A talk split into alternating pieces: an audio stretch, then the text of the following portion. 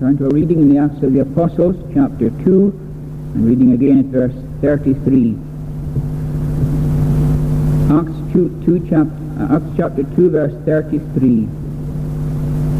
Therefore, being by the right hand of God exalted, and having received of the Father the promise of the Holy Ghost, he hath shed forth this, which ye now see and hear. Now the creed is a short rule of faith. It's a profession of what we believe. And as we mentioned already, the creed is Trinitarian in its formation. There are three paragraphs in the creed. The first is about God the Father, the second is about God the Son, and the third is about God the Holy Spirit. And you might think, well, there's very little said about the Holy Spirit. The sheer brevity of the statement, I believe in the Holy Ghost. But you must realize that the remainder of the creed is also speaking about the work of the Holy Ghost, the Holy Catholic Church, the communion of saints, the forgiveness of sins, the resurrection of the body, and a life everlasting. It's speaking about the new community, the church, it's speaking about a new relationship, forgiveness. It's speaking about a new existence, resurrection. And it's speaking about a new fulfillment, everlasting life. So the work of the Holy Spirit uh, takes up the rest of the creed. Now when we say, I believe in the Holy Ghost or the Holy Spirit, what are we saying? It was very commonplace, say 20 or 30 years ago, for preachers and lecturers and writers to say the Holy Spirit has been until recently the forgotten person of the Godhead. We can't employ that language today because with the Pentecostal movement and the charismatic movement and so on, a lot has been said about the Holy Spirit. But we must never forget that the 20th century it's not the century in which the Holy Spirit was discovered. John Calvin, the great reformer, was called the, the theologian of the Holy Spirit. And John Owen, that great giant amongst the Puritans, wrote a great work upon the Holy Spirit. Yes, his work has been recognized, but the Spirit still remains a very anonymous, faceless aspect of the divine being. We react to the fact that God is the Father. We think of a Father and we react. We think of a Son and we react. But when we speak about the Holy Spirit, it's difficult for us to respond to what the Holy Spirit is. And although his work is remembered, yet maybe himself as a person is not known as he ought to be. A lot has been said, as I said, in this 20th century about the gifts of the Spirit, about the work of the Spirit, but has much been made of the person of the Spirit. I believe in the Holy Spirit. Do I know that Holy Spirit as a person? That's the question we need to ask ourselves. Do I know him as I know the Lord Jesus Christ? Do I relate to him in the way I relate to the Lord Jesus Christ? Do I recognize him as a person? Do I honor him as a person? We've got to ask ourselves these questions. Now this morning we're going to look at the giving of the Holy Spirit and God willing this evening we'll look at something of the receiving of the Holy Spirit. The giving of the Holy Spirit. Now as we've been saying, as we have been looking through the creed, God made this world, this earth, as a theater for his glory. These are Calvin's words. God has made the earth as a theater for his glory. And throughout it he displays visibly the perfections of his invisible nature. And particularly he displays it in man and woman, his image. That's where his glory was to be reflected. But you see, man fell. He listened to Satan, and he rebelled against God, and he refused to glorify God. In other words, the reflector was defiled. Man and woman was to be the glory of God, the reflector of God's glory. But you see, the reflector has become defiled. Man has fallen short of the glory of God. Well, the question is, how is this glory going to be restored? Well, it's going to be restored in and through Christ. He's going to make a supernatural entrance into this world, and he's going to make a supernatural exit. He's the last Adam, the second or the last Adam, who's the radiance of God's glory. He's a man from heaven who comes to rescue and to save. And he comes to the theater of this earth. And he comes, first of all, in humiliation. That's his glory concealed. And there are six steps in Christ's humiliation, right down to his burial. And then comes his exaltation, and there are three steps in that exaltation. And in the exaltation, his glory is revealed. First of all, there's the resurrection, which is a declaration of his victory, in which he is vindicated by his Father. That's the first stage in the, in the, in the exaltation. A declaration of his victory. In other words, he's everything that he claimed to be. That's what the resurrection says. He is everything that he claimed to be. But then after that comes the victory parade. And that's the ascension, the visible triumph. The victor returns to heaven with his spoils. He has brought captivity captive and give gifts to men. And so the ascension is his victory parade. But then the third step in his exaltation is his coronation. He is exalted with divine glory, and he enters upon his mediatorial reign. And he's exalted, remember, in our flesh. That's the important thing. He's exalted in our flesh, yet in glory. And he becomes the restoration of the glory that God sought for man here upon earth. Christ is the one who is to bring back the glory to this earth. Well, the question then is, how is the earth to be filled with God's glory? And the answer is, by the Holy Spirit. Wherefore, being by the right hand of God exalted, and having received of the Father the promise of the Holy Ghost, he hath shed forth this which ye now see and hear. It's by the Holy Spirit. And that's what Pentecost means. It means the giving of the Holy Spirit. There were 120 disciples of our Lord gathered in the upper room. Before his ascension, the Lord Jesus Christ said, Wait for the promise of the Father. Ye shall receive power after the Holy Ghost is given. And so this day of Pentecost has fully come, we are told in verse 1 of chapter 2. Now what was Pentecost? Well, Pentecost was the 50th day from the Passover. It was the feast of the first fruits, celebrating the offering of the harvest. That was one of the great festivals that all males had to appear in Jerusalem. Three times in a year, the male member of Israel had to appear in Jerusalem, and the Feast of First Fruits was one of these festivals. Fifty days after the Passover. But it was also increasingly viewed as a commemoration of the giving of the law at Sinai. It was not only commemorating the first fruits of the harvest, but it was also commemorating the giving of the law at Sinai.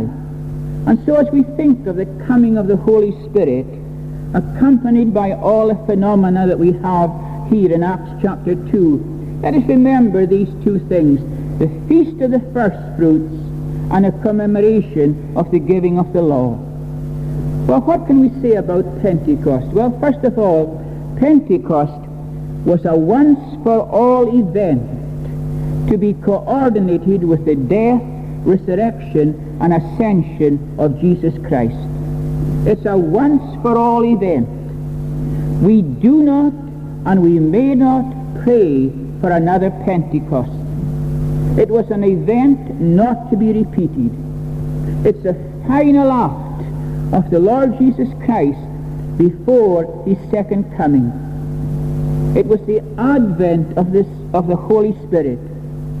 You see, there's an advent of the Son, and he came by a distinctive mode for a distinctive undertaking. There's an advent of the Holy Spirit by a distinctive mode and for a distinctive function. And that's what Pentecost is. A once for all event comparable to the death, resurrection, and ascension of the Lord Jesus Christ. But then the second thing at Pentecost is, Pentecost reveals publicly the hidden reality of the transaction that took place between the Father and the Son in heaven. The Son went to heaven, he ascended to heaven, and he asked the Father to fulfill his promise. He prayed the Father to send the Holy Spirit. I will pray the Father, he said to his disciples, and he will send you another comforter. So it's an answer to the prayer of Christ. But also Christ himself says that he will send the Holy Spirit. And I send the Holy Spirit. If I depart, I will send him unto you. That's a strange combination. He prays to the Father for the Holy Spirit, and yet he sends the Holy Spirit himself.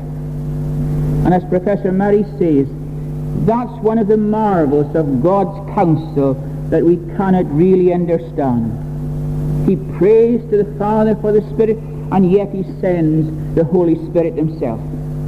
And that's the transaction that took place in heaven between the Father and the Son. And Pentecost reveals publicly what took place there in the secrets of heaven. And then the third thing we can say about Pentecost is this. It is understood as an aspect of the work of Christ. Remember how uh, Luke begins this, this Acts of the Apostles in verse 1 of chapter 1. The former treatise have I made, O Theophilus, of all that Jesus began both to do and to teach. Luke was about what Jesus began to do and to teach. Now Jesus is going to continue to do and to teach, but he's going to do it in the work of the Holy Spirit.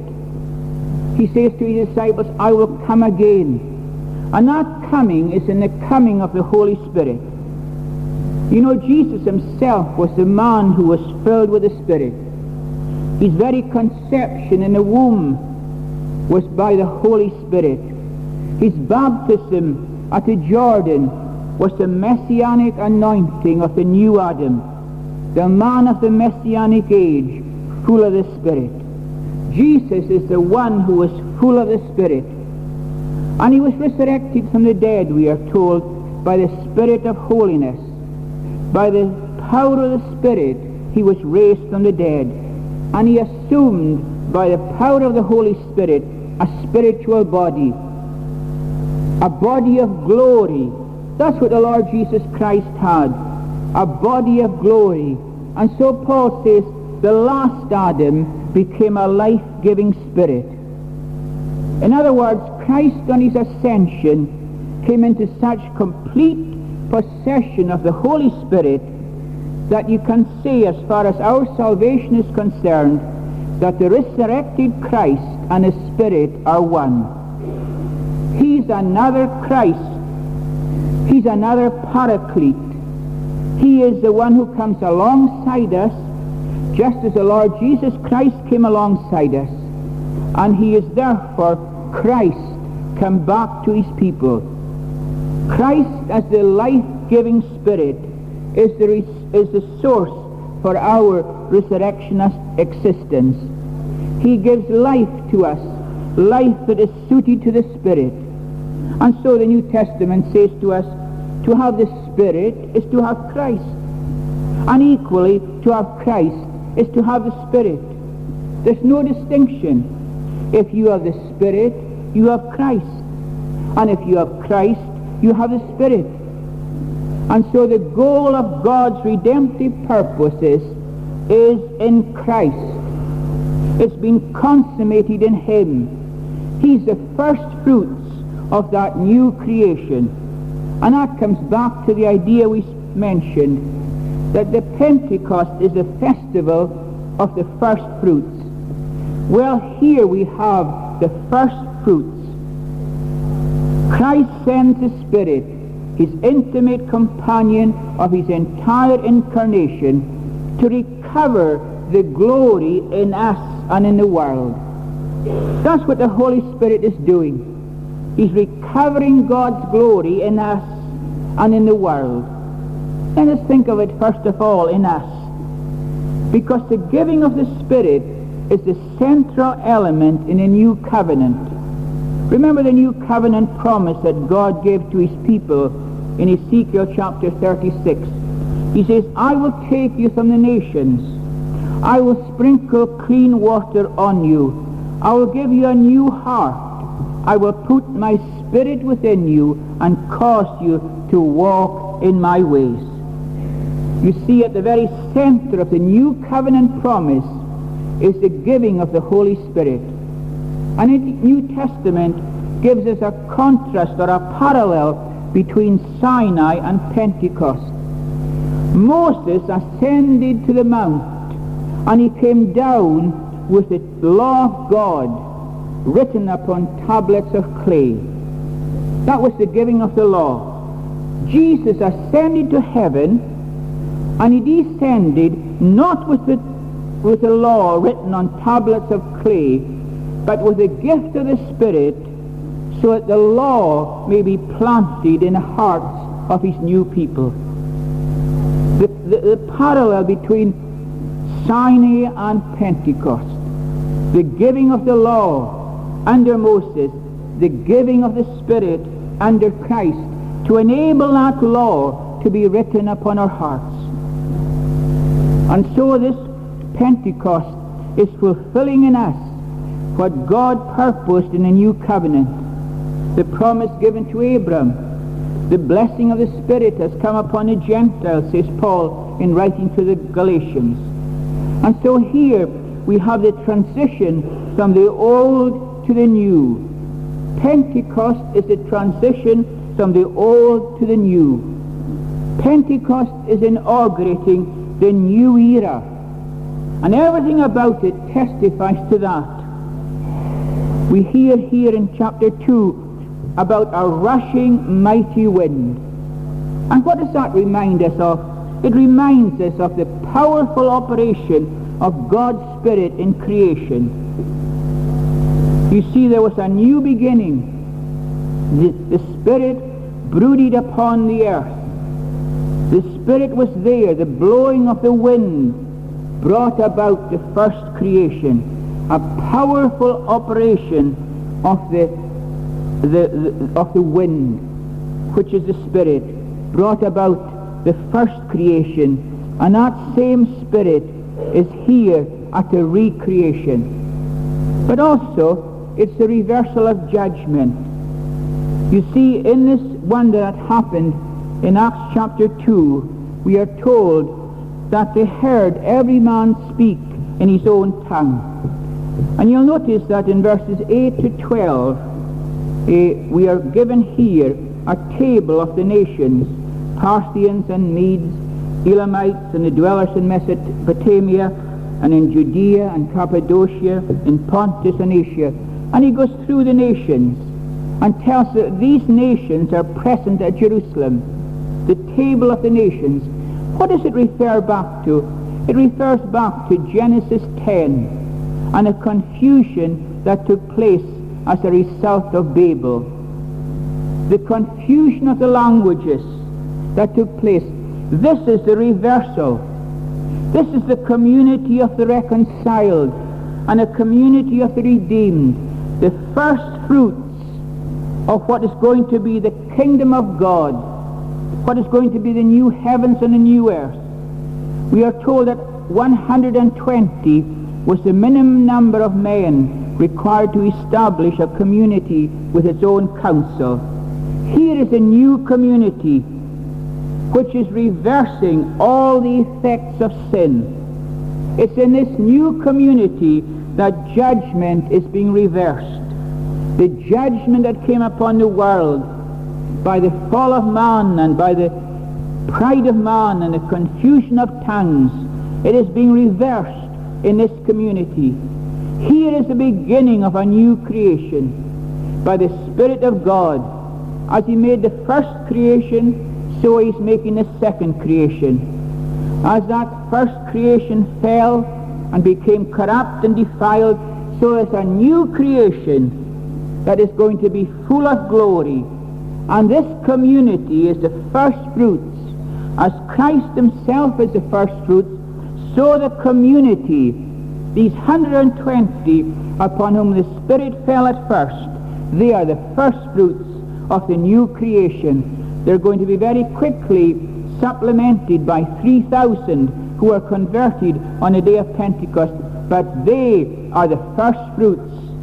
And so this work is going on in us by the Holy Spirit.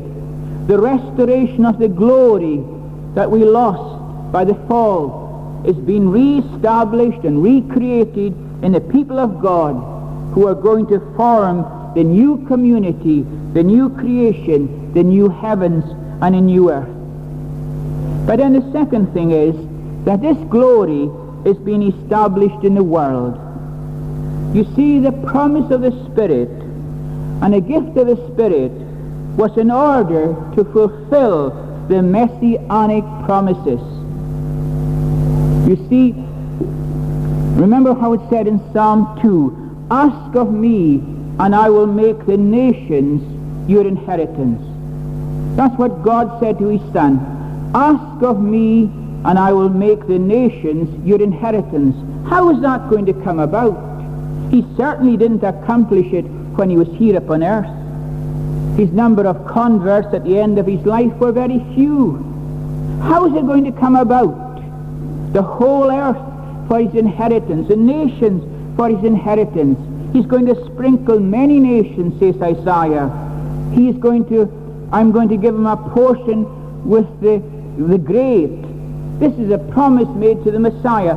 How is it going to come about? In Abraham's seed, all the nations of the earth will be blessed. How is it going to be accomplished?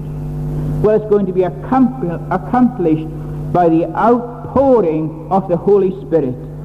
We read there in Joel, the day of the Lord is going to come. That day of the Lord has now arrived. The powers of the age to come have been released. And what is different about Pentecost is the distinction in the distribution of the Holy Spirit. The Old Testament saints had the Holy Spirit. Let us never doubt that. As they were regenerated in the Old Testament, they were regenerated by the Holy Spirit. The Holy Spirit worked throughout the whole Old Testament era. Well, what's the difference? Well, the difference is now the Spirit is poured out in unrestrained measure. The difference with the New Testament is the abundance. The Spirit worked in the Old Testament but in a restricted way, through prophets and so on, through leaders.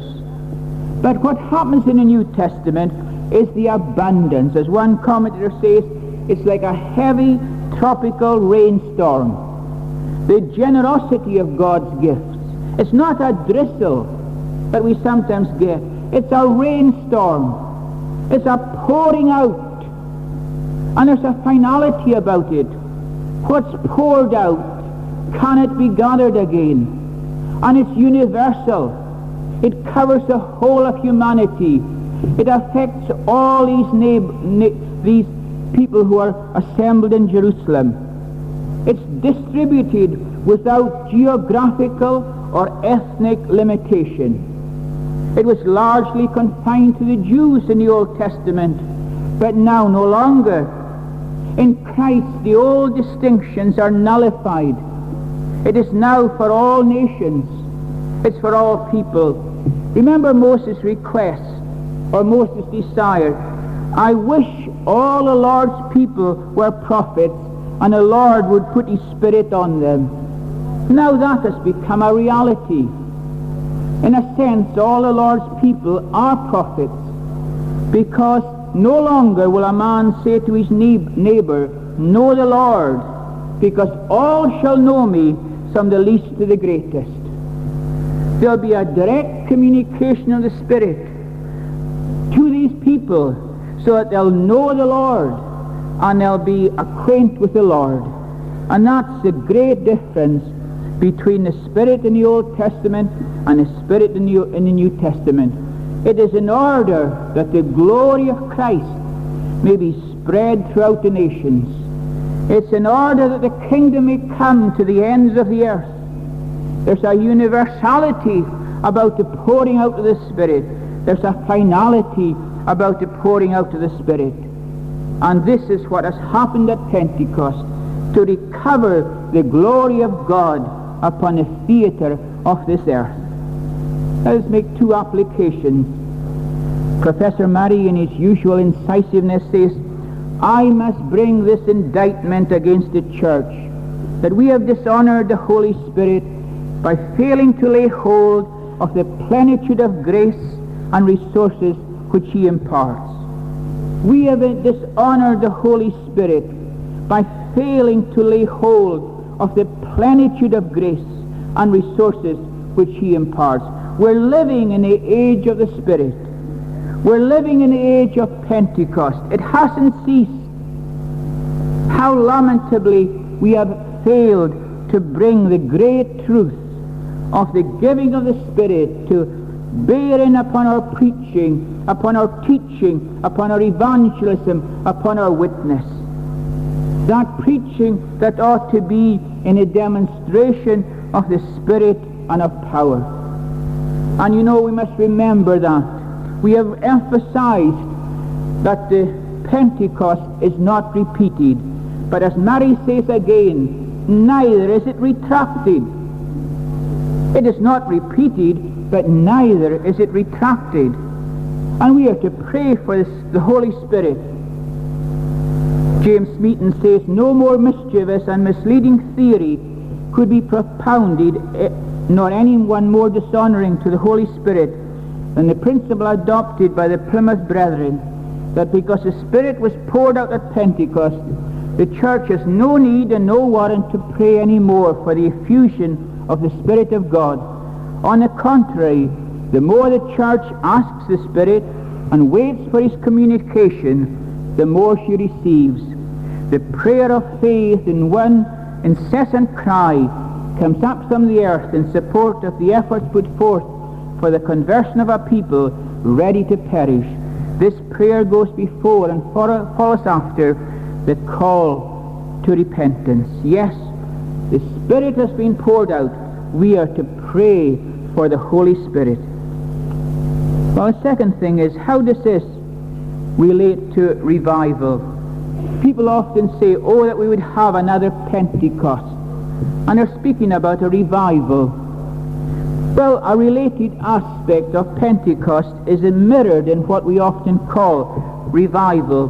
Because in revival, believers are aroused and non-Christians are brought into the kingdom. That's what happened in the day of Pentecost.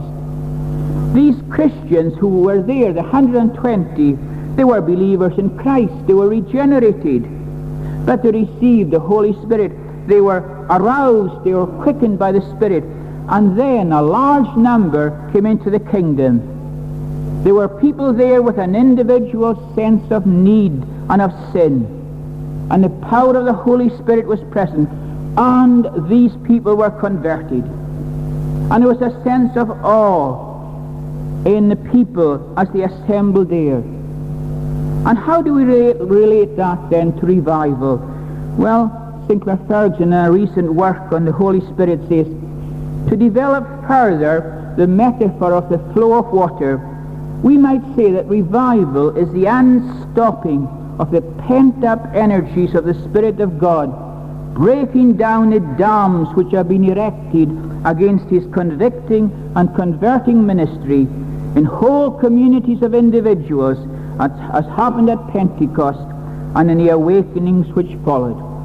The breaking down of the dams that have been erected against the convicting and converting ministry.